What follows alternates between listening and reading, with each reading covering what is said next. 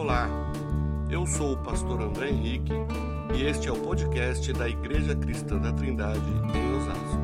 A palavra de Deus diz assim, então, o que era desde o princípio, o que ouvimos, o que vimos com os nossos olhos, o que contemplamos e as nossas mãos apalparam a respeito do verbo da vida.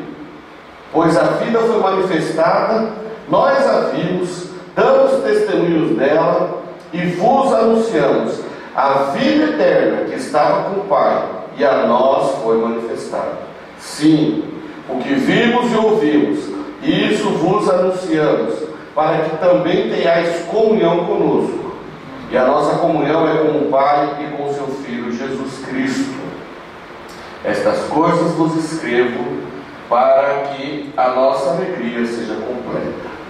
Estas coisas vos escrevo, vos escrevemos, para que a nossa alegria seja completa. Glória a Deus.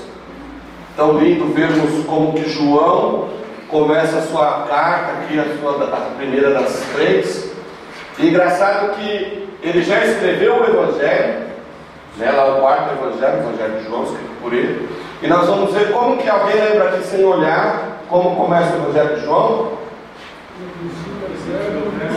Três crentes. Isso. No princípio era o verbo. E o verbo estava e o verbo era Deus, o verbo estava com Deus, o verbo era Deus. Depois nós vamos ver que tudo foi feito por ele e por meio dele. Sem ele nada que foi feito se feito. Não é isso? Agora vamos voltar ainda um pouquinho mais. Lá para Gênesis 1, o que está escrito? No princípio criou Deus os céus e a terra. No princípio. No princípio Deus criou. No princípio era o verbo. Aí ele diz, né, no princípio era aquele que é a palavra. O verbo, logos de Deus. E agora nós vamos ver então João escrever também, tá? O primeiro epístola dizendo o que era desde, desde o princípio, o que estava desde o princípio. Né? O que é desde o princípio. É esse que nós ouvimos e vimos e contemplamos. E nós vamos mencionar, é, falar um pouquinho, refletir um pouquinho sobre a pessoa de Jesus Cristo aqui nesta noite. O Evangelho de João foi escrito para os não crentes, para que eles, ao lerem aquele Evangelho, entendessem que aquele carpinteiro, filho de José e Maria, realmente era o Filho de Deus. Então João escreveu o seu Evangelho para os não crentes. Agora, algum tempo depois, ele vai escrever agora essas epístolas já para os crentes. Talvez os crentes de segunda ou terceira geração. E aqui agora João, ele escreve essas epístolas, principalmente a primeira carta de João, vai ser para as igrejas, de um modo geral, as igrejas ali da Ásia, em Éfeso, onde ele estava tal, mas não para, um, para uma igreja específica, tratando de determinados pontos específicos em uma igreja. Pelo contrário, ele está escrevendo a todos os crentes que pudessem ter acesso já naquela época, porque havia é, sido infiltrado nas igrejas, já naquele começo do século, primeiro século, uma heresia muito grande chamada gnosticismo. O gnosticismo estava nascendo ali. E a igreja já estava cheia, o, o livro todinho aqui, a primeira carta vai estar falando sobre esses irmãos que estavam na igreja, estavam entre nós, mas não eram nossos. É, o Evangelho, o, o livro, o capítulo, o capítulo 2, versículo 19 diz, né? Eles saíram dentre nós, mas não eram dos nossos, pois se fossem dos nossos, teriam permanecido conosco. Foram irmãos que se deixaram envolver, que se deixaram convencer pelo gnosticismo. E uma das teorias do gnosticismo era que a matéria é má e o espírito né? O espírito é bom. Sendo assim, sendo a matéria má, era impossível um espírito divino, Jesus, descer num corpo, numa matéria má. Então, o que, eles ensinavam? De que em Jesus, de que o Jesus que morreu, a matéria ruim, foi é, Jesus o divino, né? o ser bom, o ser espiritual, desce sobre o Jesus humano, de uma matéria má, e faz com que ele possa testemunhar do Pai, vai falar do Pai, e quando ele vai morrer, esse espírito sai de Jesus, e quem morre ali é a matéria ruim. Outro ponto que nós podemos uh, ver disso daí, a salvação era escapar do corpo, sendo obtida não mediante a fé em Cristo, mas por meio do conhecimento especial, mas por meio da gnose, esse espírito inteligente. A palavra de Deus diz o quê? Que Jesus é uma única pessoa com duas naturezas distintas, homem e divino. E João ele vai começar a sua carta dizendo que, olha, nós ouvimos, nós ele está se referindo a ele e aos apóstolos, os verdadeiros apóstolos do primeiro século.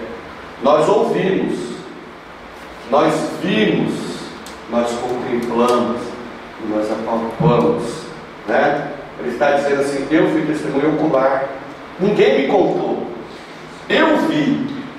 Então caiam fora do que estão falando. O que passar disso é mentira. Paulo vai dizer isso, né? Quando você, eh, se algum dia alguém lhes anunciar algum outro evangelho, é maldito. E João está dizendo isso, não caiam nesse, nesse tipo de, de, de, de mensagem, de que Jesus não é o Filho de Deus. Cai fora disso. Então a gente vê uma outra, uma outra situação ah, que, eles, é, que eles faziam, né? É, que eles falavam, que era muito grave essa questão, eles fazerem distinção entre o divino e o humano. A verdadeira humanidade de Cristo era negada de duas maneiras. Alguns diziam que, so, que Cristo somente parecia ter um corpo. Ele parecia ter um corpo. Essa teoria era chamada de docetismo, né? Outros diziam que o Cristo divino uniu-se ao homem no batismo, abandonando-o antes de morrer. Essa teoria é chamada de serintismo, que vem de serinto. Né? O, esse serinto era um rapaz contemporâneo do apóstolo João e que não simpatizava com a mensagem de João, com a pessoa de João, com a vida de João. Então, dizia que Jesus era um homem nascido de uma maneira totalmente natural, que viveu uma vida de particular obediência a Deus e que depois do seu batismo, o Cristo, que era um espírito, desceu sob forma de pomba, capacitando a trazer aos homens as novas do Pai até então desconhecido. Então Jesus era um homem bom, nascido de uma mulher, um rapaz legal, bonitinho, educadinho e tal, temente a Deus, mas ainda não filho de Deus. Então, em algum momento no seu batismo, o Cristo divino desce a ele através de uma pomba. Olha aí, Olha a, eles invertendo o texto bíblico. A pomba era o sinal do que? Quando nós o batismo do Espírito Santo. Aqui ele diz o que? Que essa pomba, Serinto vai dizer que a pomba vem como forma de um Cristo divino e capacita então esse Jesus terreno a ser, a ser Jesus quem ele era. Mas na morte, na sua morte, esse, esse, esse Espírito de Cristo sai do Jesus humano. Está querendo. Isso, isso confundiu totalmente a igreja. Por quê? Porque é uma coisa complicada. Se as pessoas que ouviam João falando de Cristo, de Jesus Cristo, é bom a gente deixar bem claro Jesus Cristo, porque Cristo não é sobrenome. Cristo quer dizer o que? O Messias, o ungido de Deus. Então Jesus é o o enviado, o ungido do Senhor. Então, o, o gnosticismo ele pregava o quê? Que Jesus era um e Cristo outro. Aqui agora João está dizendo para a igreja que Jesus é o Cristo de Deus e que Cristo é o Filho de Deus. Cristo Jesus, o Filho de Deus.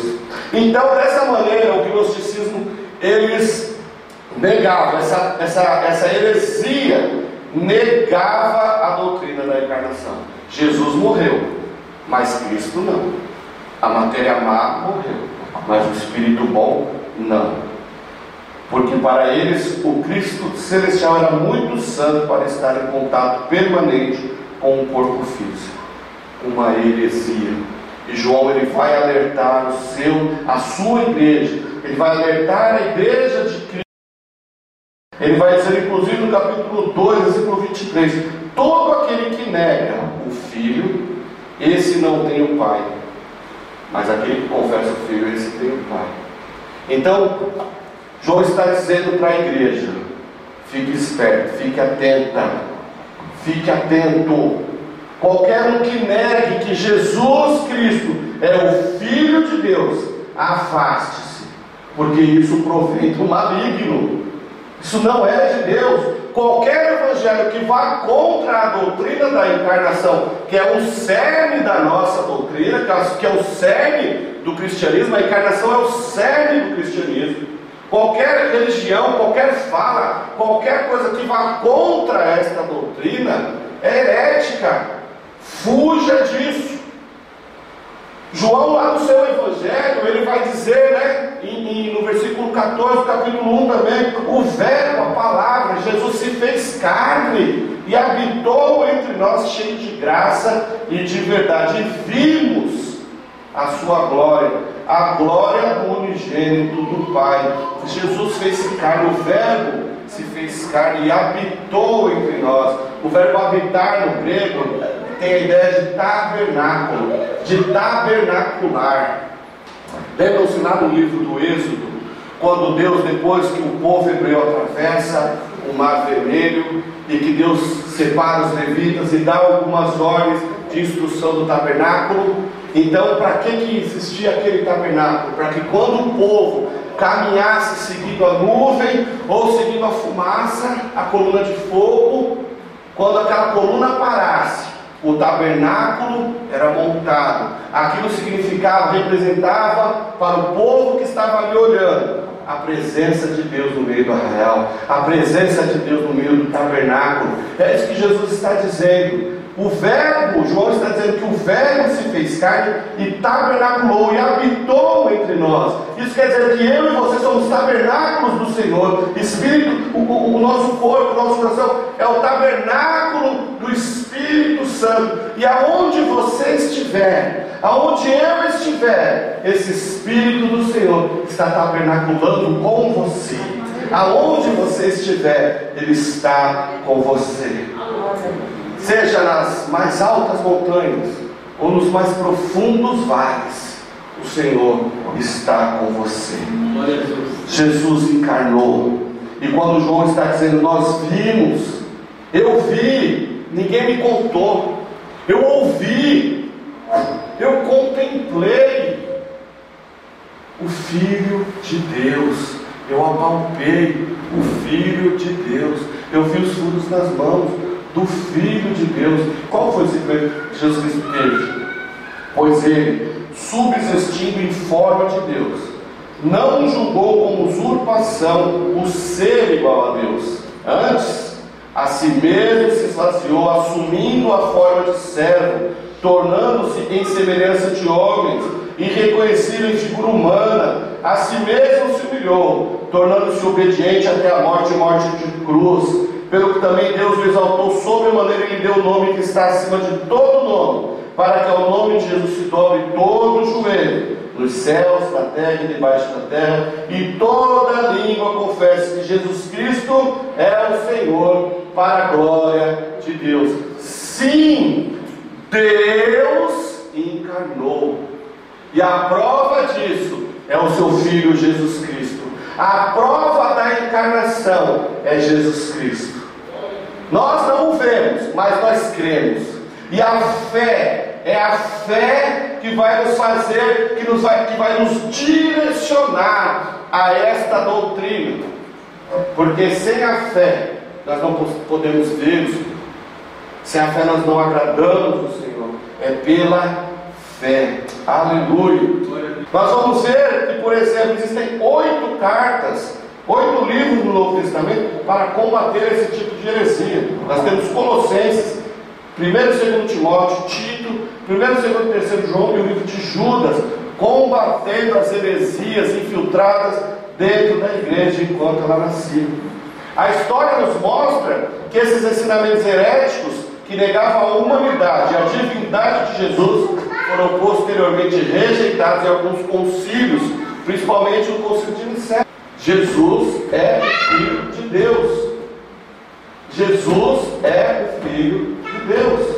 E não a outro. Então, assim, chega. O que passar disso é heresia. Quem negar que Jesus Cristo não é o Filho de Deus, é quem afirma, quem disser que Jesus não é o Filho de Deus, está falando uma coisa muito grave. Isso é um erro. Nós não podemos aceitar esse tipo de coisa dentro da igreja. Então João ele vai trabalhar essa ideia para a igreja. Irmãos, eu me lembro aqui, nas, há alguns anos atrás, 10, 20 anos atrás, quando começou a entrar um monte de modinha dentro da igreja. Sexo antes do casamento é normal. Alguns amigos mais vão lembrar disso. O que mais? Qualquer tipo de música dentro da igreja era normal. Qualquer tipo de roupa dentro da igreja é normal. Poxa, mas não é normal? É normal as roupas da igreja, não é? Mas decotão é normal? Uma mulher santa tem que ficar andando com decotão? O menino santo tem que estar andando com roupas agarradinhas, aquelas coisas de modismo, lá do mundo secular, trazer para dentro da igreja. Músicas, até que obscenas, porque não dizer músicas mundanas dentro da igreja. Igrejas que se tornaram verdadeiras boates. Estou mentindo? Igrejas que têm se tornado boates para agradar o público para agradar o freguês. Isso é flertar com o perigo. Ah, eu posso fazer um pecadinho aqui, e está tudo certo, Deus vai perdoar. Olha o estrago, olha a quantidade de escândalos que nós vemos e vimos com tristeza no nosso coração nos últimos anos. Sabe por que isso? porque a igreja não se atentou. A igreja flertou com o, liberalismo. Algumas coisas são permitidas dentro da igreja, porque ninguém vai falar nada. Será que, por exemplo, será que é verdade mesmo o que está escrito aqui? Existem igrejas que pregam a Bíblia, existem irmãos que conhecem a Bíblia, mas não creem na Bíblia. Será que é verdade? Será que João, será que foi o João mesmo que escreveu isso aqui? E será que se foi, será que realmente ele viu? Será que é isso mesmo? A serpente lá com Adão e Eva foi assim, né? O que, que Deus fala para a bonita? Olha, você pode fazer de tudo aqui. Come de tudo, pesca, põe nome, faz o que você quiser aqui, mas não mexe ali.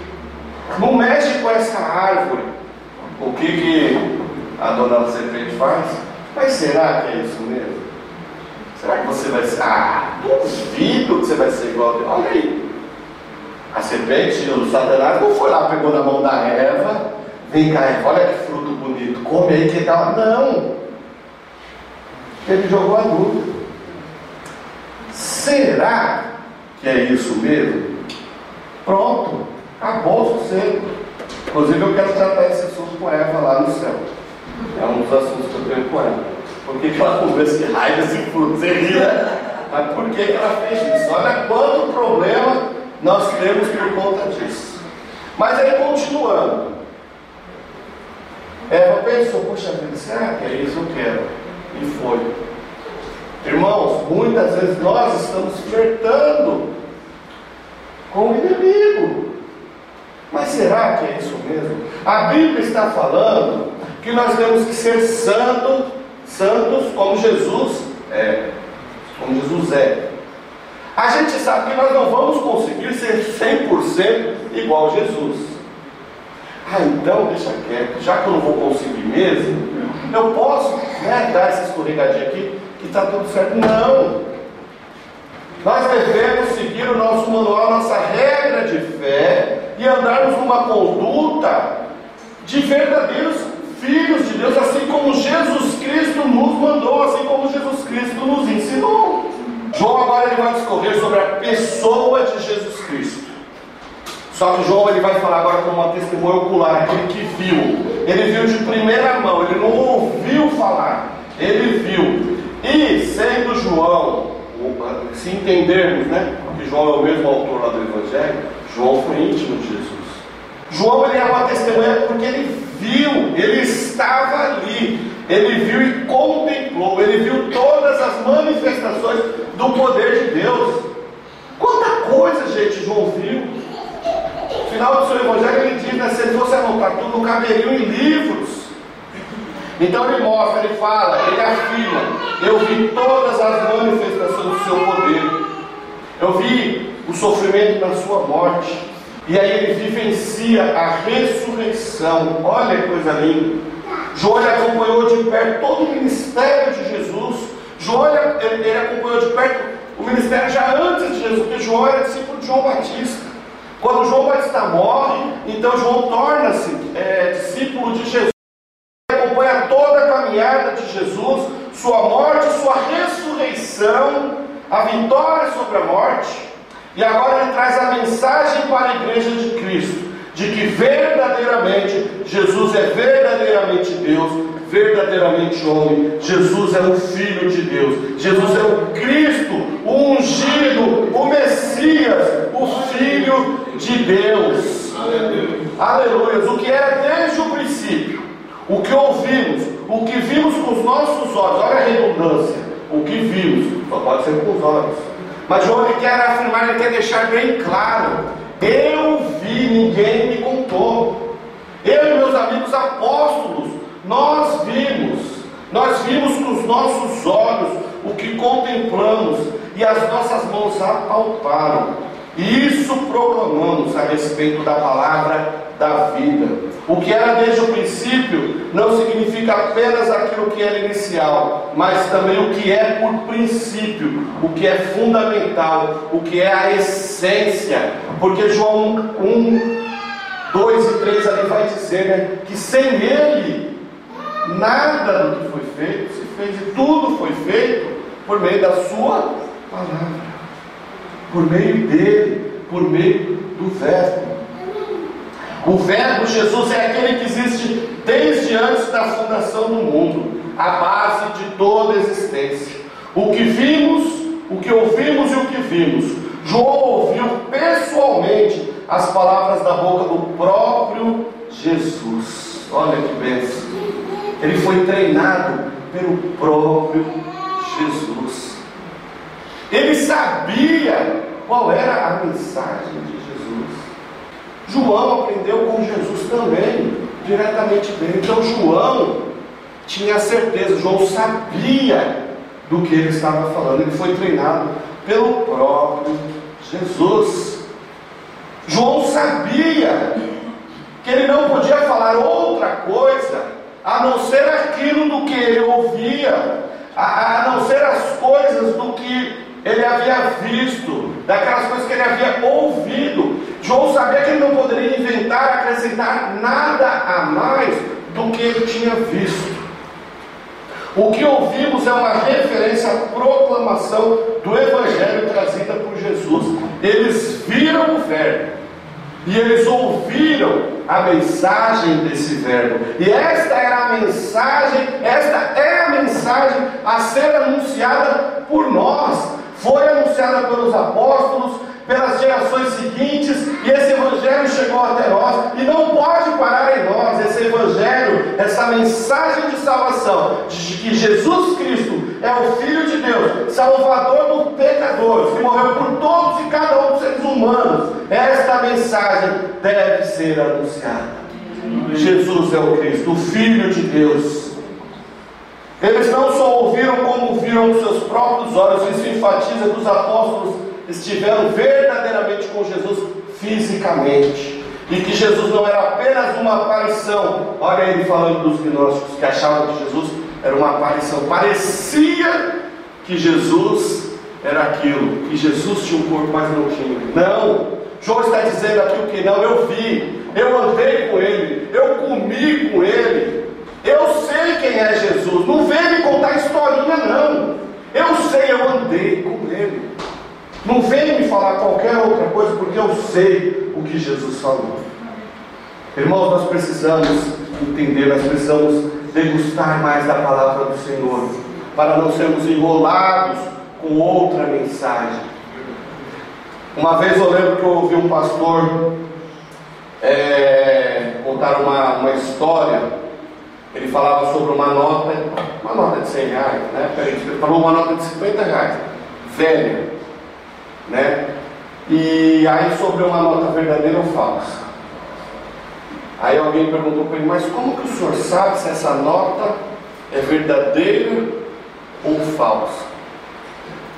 Né, se essa nota é verdadeira. Não, se essa nota era falsa. Como que o senhor sabe se essa nota é falsa? Ele pegou a nota e falou para a pessoa, olha, eu conheço tão bem a verdadeira, eu conheço tão bem a verdadeira, que eu sei que isso daqui não presta. Irmãos, nós precisamos conhecer a palavra de Deus. Nós precisamos conhecer verdadeiramente a palavra de Deus. Para que nenhuma outra moda, para que nenhuma outra mensagem venha nos enganar, nos deixar confusos. Sabe aquela coisa que parece, mas não é Denorex, né? Parece, quem é mais velho mesmo? Denorex, parece, mas não é? Aquela coisa de é tão assim bonitinho, tão. Ai, mas esse evangelho é tão legalzinho, é tão bonitinho. Irmãos, se esse evangelho bonitinho se parece, dá a impressão de que é o evangelho verdadeiro, mas não é, cai fora. Fique sempre com a palavra de Deus. Jesus não parece ter um corpo, Jesus não parece qualquer coisa. Jesus ele é verdadeiramente Deus, ele é verdadeiramente homem. Jesus está com o Pai. Jesus é da mesma essência que o Pai e que o Espírito Santo. Jesus é Deus. Jesus é Deus o Filho e Deus é o Pai do Filho. Oh, aleluias! Irmãos, qualquer coisa que passar disso é maldição, cai fora. E João está dizendo isso. Eu sei do que eu estou falando, porque eu vi. Eu contemplei. Eu fico imaginando Jesus andando com aqueles homens, aqueles homens privilegiados olhando, em êxtase, contemplando. Imagina depois da ressurreição, vocês conseguem, vamos, vamos lá para a ressurreição agora. Todo mundo triste, chorando, pensa os discípulos lá, todos chateados. E de repente vem alguém, uma Maria da vida. Ele não está mais no túmulo, ele, sei lá, sumiu, levaram o corpo, não sei o que aconteceu. E aí o povo vai lá e não encontra com ele. De repente, quando voltam, Jesus está lá. Eles extasiados contemplando a presença do Senhor. Aleluia. Irmãos, isso é fantástico. Então ele está dizendo que eu andei com Jesus, eu ouvi Jesus e eu contemplei o Filho de Deus. As minhas mãos apalparam. Irmãos, vocês sabem como um cego enxerga? A ideia aqui do texto no grego é, é a ideia do cego enxergando. Como que o cego enxerga? Apalpando. O cego ele vai, né? Ele vai ver cada detalhe. João está dizendo isso. Eu ouvi, eu vi, eu contemplei, eu apalpei para ter certeza. Por isso que eu confio no que eu estou te dizendo. Jesus é o Filho de Deus, Jesus é o Deus encarnado, Ele é o Deus que dá vida, porque Ele é a vida. O versículo 2: A vida se manifestou, nós a vimos e testemunhamos delas, e proclamamos a vocês a vida eterna que estava com o Pai e nos foi manifestada. Após explicar a ressurreição de Jesus, o Filho de Deus, agora João vai explicar que Jesus venceu a morte porque ele é a vida. Sendo Jesus a vida, a vida não morre. Logo, Jesus é a vida eterna. Por isso que Jesus ele se deu para que nós tivéssemos a vida eterna. Somente Ele poderia se manifestar, nos trazendo vida. Portanto, a vida personificada no Filho que está diante do Pai, esta vida se manifestou. Aqui João está se referindo ao nascimento, vida, morte e ressurreição de Jesus. A vida está em nós. A vida foi revelada por Deus em Cristo. A proclamação da encarnação de Cristo não gera um mero intelectualismo, pois a função dessa proclamação é apresentar a vida eterna que estava com Deus e hoje está em nós. Aleluia. A vida eterna que possuímos só encontra realidade em nós por causa da encarnação de Jesus Cristo. Ele é a vida eterna que estava com o Pai e se manifestou a nós, pecadores. O verbo testificar aponta para o verbo seguinte, que é o proclamar. Os apóstolos anunciaram o verbo da vida, eles anunciaram a palavra e a obra de Jesus. Este é o Filho de Deus, aquele que te traz a vida eterna. Aleluia. Jesus não é um fantasma, uma matéria ou um corpo imaginário onde vem outro espírito e brota nele, transformando-o em algo bom, em algo interessante, com uma mensagem bonitinha, e quando morre esse espírito bom sai e tudo bem. Não. Jesus é o Filho de Deus, enviado a nós para nos trazer a remissão para os nossos pecados, nos dando vida, vida eterna, vida em abundância, direito a morarmos com o nosso Deus, nas moradas celestiais, por toda a eternidade. Este é o Cristo, o Filho de Deus. Glória a Deus, glória a Deus. E nós lhe proclamamos o que vimos e ouvimos, versículos 3 e 4 de 1 João nós lhes programamos o que vimos e ouvimos, para que vocês também tenham comunhão conosco. Nossa comunhão é com o Pai e com seu Filho Jesus Cristo. Escrevemos essas coisas para que a nossa alegria seja completa. A comunhão, ela brota da nossa comunhão com Deus. A minha comunhão com meus irmãos, ela brota da minha comunhão com Deus. Se eu disser que eu amo a Deus, mas não amo meus irmãos, eu sou um mentiroso. E a recíproca é verdadeira. Se eu disser que de mim sai amor por vocês, e eu negar o meu amor a Deus, é porque eu também estou mentindo. A nossa vida de comunhão existe porque nós nos relacionamos com Deus. Deus é um Deus de relacionamento. Eu sempre falo isso. Porque eu gosto de pensar nisso, e isso me traz tranquilidade, de saber como é que trefe como o André consegue se relacionar com algo tão lindo, tão maravilhoso que é o nosso Deus, porque Ele quer, porque Ele quer se relacionar comigo, Ele quer se relacionar com você. Então essa nossa comunhão brota lá tá através da nossa comunhão com Deus. A maior alegria a encher o coração dos apóstolos, né, no caso de João, é de saber que os crentes, que os crentes que ouviram, que iam ouvir a sua mensagem, que aqueles crentes crescessem na graça e no conhecimento de Jesus Cristo, se afastando do flerte com essas heresias, que eles possam conhecer de verdade, que nós possamos conhecer verdadeiramente o Cristo, o Filho de Deus, e saber dizer não ao liberalismo que está entrando dentro das igrejas, como entrou nas igrejas no primeiro século. As igrejas estavam vivendo em profunda desarmonia por causa dessas heresias. Então é necessário reforçar as nossas, a nossa comunhão entre nós e Deus, para que a nossa comunhão é, vertical aqui possa ser frutífera. Para que quando nós tivermos um mais debilitado que o outro, nós sejamos sensíveis uns aos outros para nos ajudarmos. Olha só, A palavra comunhão no grego quer dizer coinonia, né, que significa o afastamento dos interesses particulares e a união com outras pessoas para o cumprimento dos alvos em comum.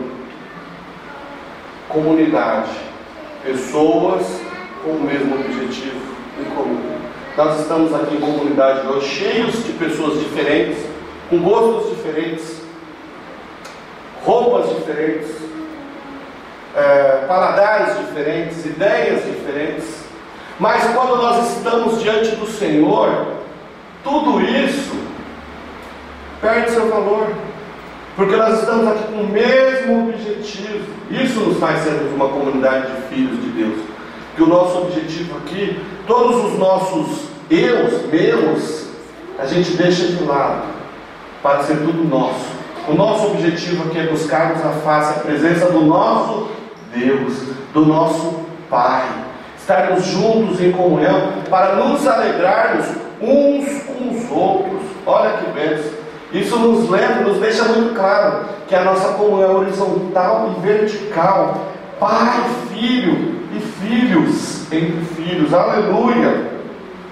João e os apóstolos tinham como objetivo, através da proclamação do Evangelho, promover uma plena alegria na vida da igreja. A ênfase de João está no fato de encarnação completa, que a encarnação completa a nossa alegria e garante a suficiência da mensagem cristã. Nada nos falta. Tudo está completo. A igreja não precisa de experiências místicas para crescer. Nós não precisamos de ficar inventando coisas ou reinventando coisas para termos e alcançarmos as bênçãos do Senhor. A palavra de Deus continua sendo a mesma.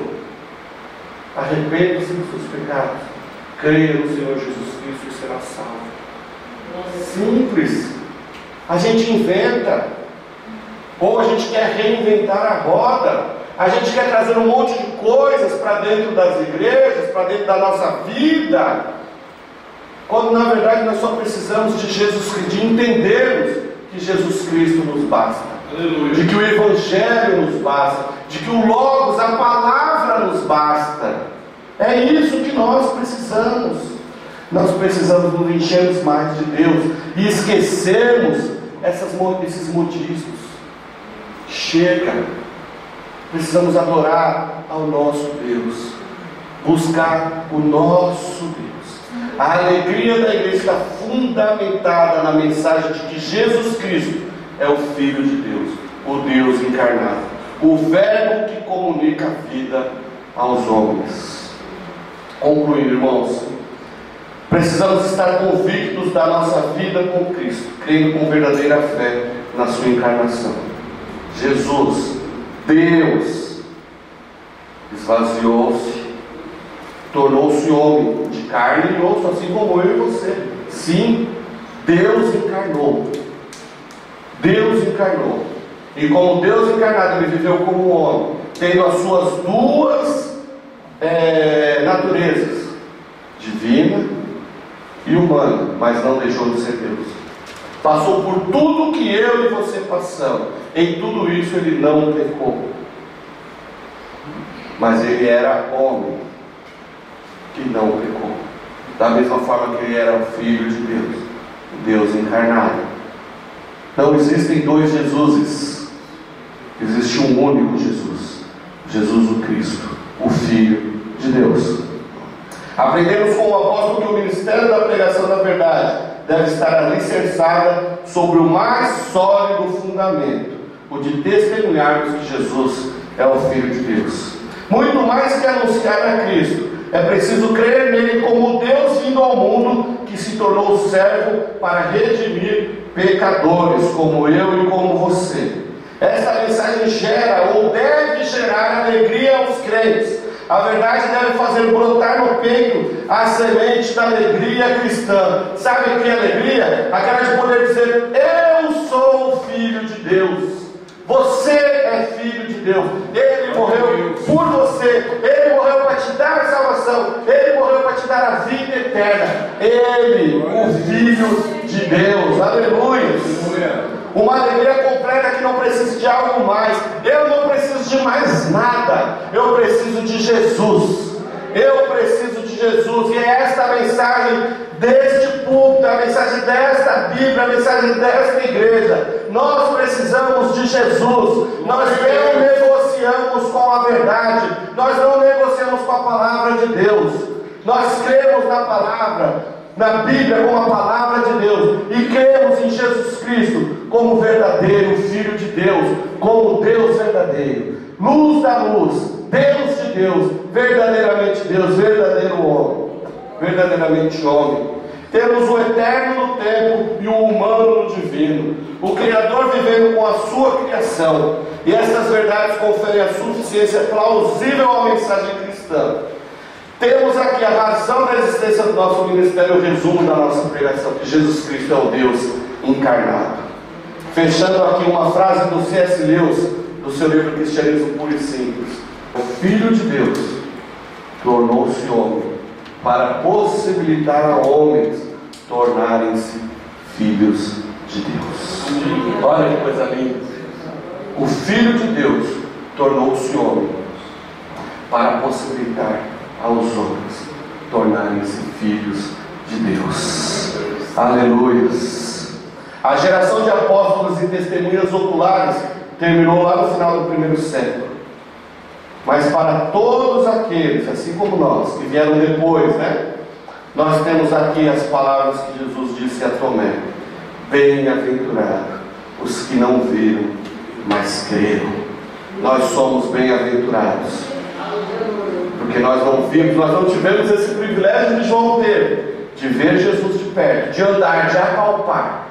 Mas nós cremos que esse dia chegará. Nós cremos que o que a Bíblia está dizendo é a verdade. Nós cremos que Jesus é o Filho de Deus. E crendo nele, estaremos com ele em breve. E aí sim o ouviremos, o veremos, o contemplaremos. Aleluia, nos apalparemos. Glória a Deus. Não podemos ver ele fisicamente, mas nós temos, podemos ter comunhão com Ele. Como eu havia dito já, não flerte com as heresias, com os modismos de hoje em dia, isso é muito perigoso. Rejeitemos então prontamente o ensino liberal, que separa o Jesus histórico do Cristo da fé, e nos apeguemos à doutrina das Sagradas Escrituras, de que Jesus é o Cristo, o Filho de Deus. Amém?